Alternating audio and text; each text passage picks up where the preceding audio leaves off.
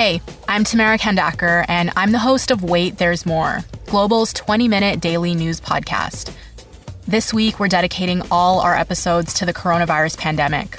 We're talking about it from a variety of different angles, from basic health questions to the impact this is going to have on the economy.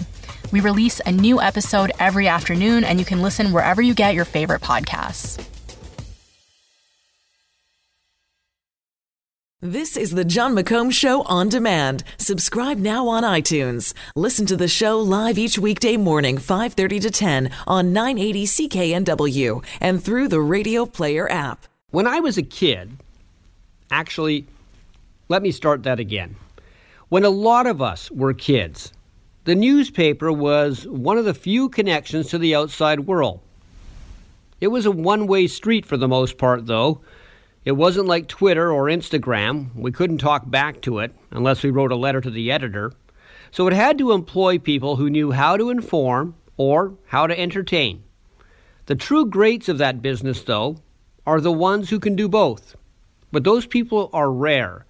And back when newspapers were huge, they were so rare that we knew their names.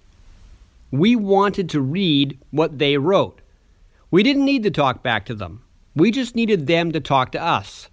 And Jim Taylor, who died yesterday at the age of 82, was one of those rare writers. Now, he was a sports writer by trade, but really, that's too constricting.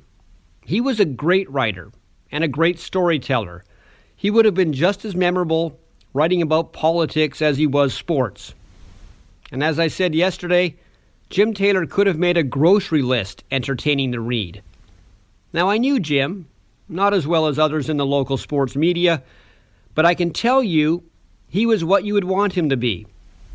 He was a nice man. He was humble, but he was someone who saw something you didn't see, even though you were covering the exact same story. His gift was finding a humorous way to make a point, even if he was criticizing someone. There are many people I saw laugh out loud while reading one of Jim Taylor's sports columns or one of his books. Now, he did do work on radio and television in this town as well, but it was his work in newspapers where he truly shined. It's not an easy thing to write a column numerous times every week.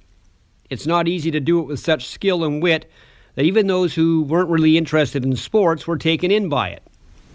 Jim Taylor was a storyteller of the highest order, and luckily, he was given the perfect job to tell those stories to millions over his career.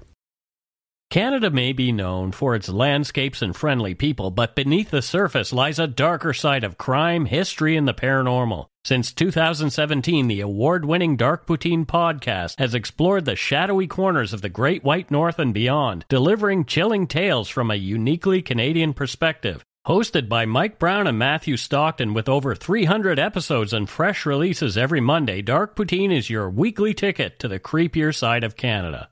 Listen to Dark Poutine on Apple, Spotify, Amazon Music, or wherever you get your podcasts.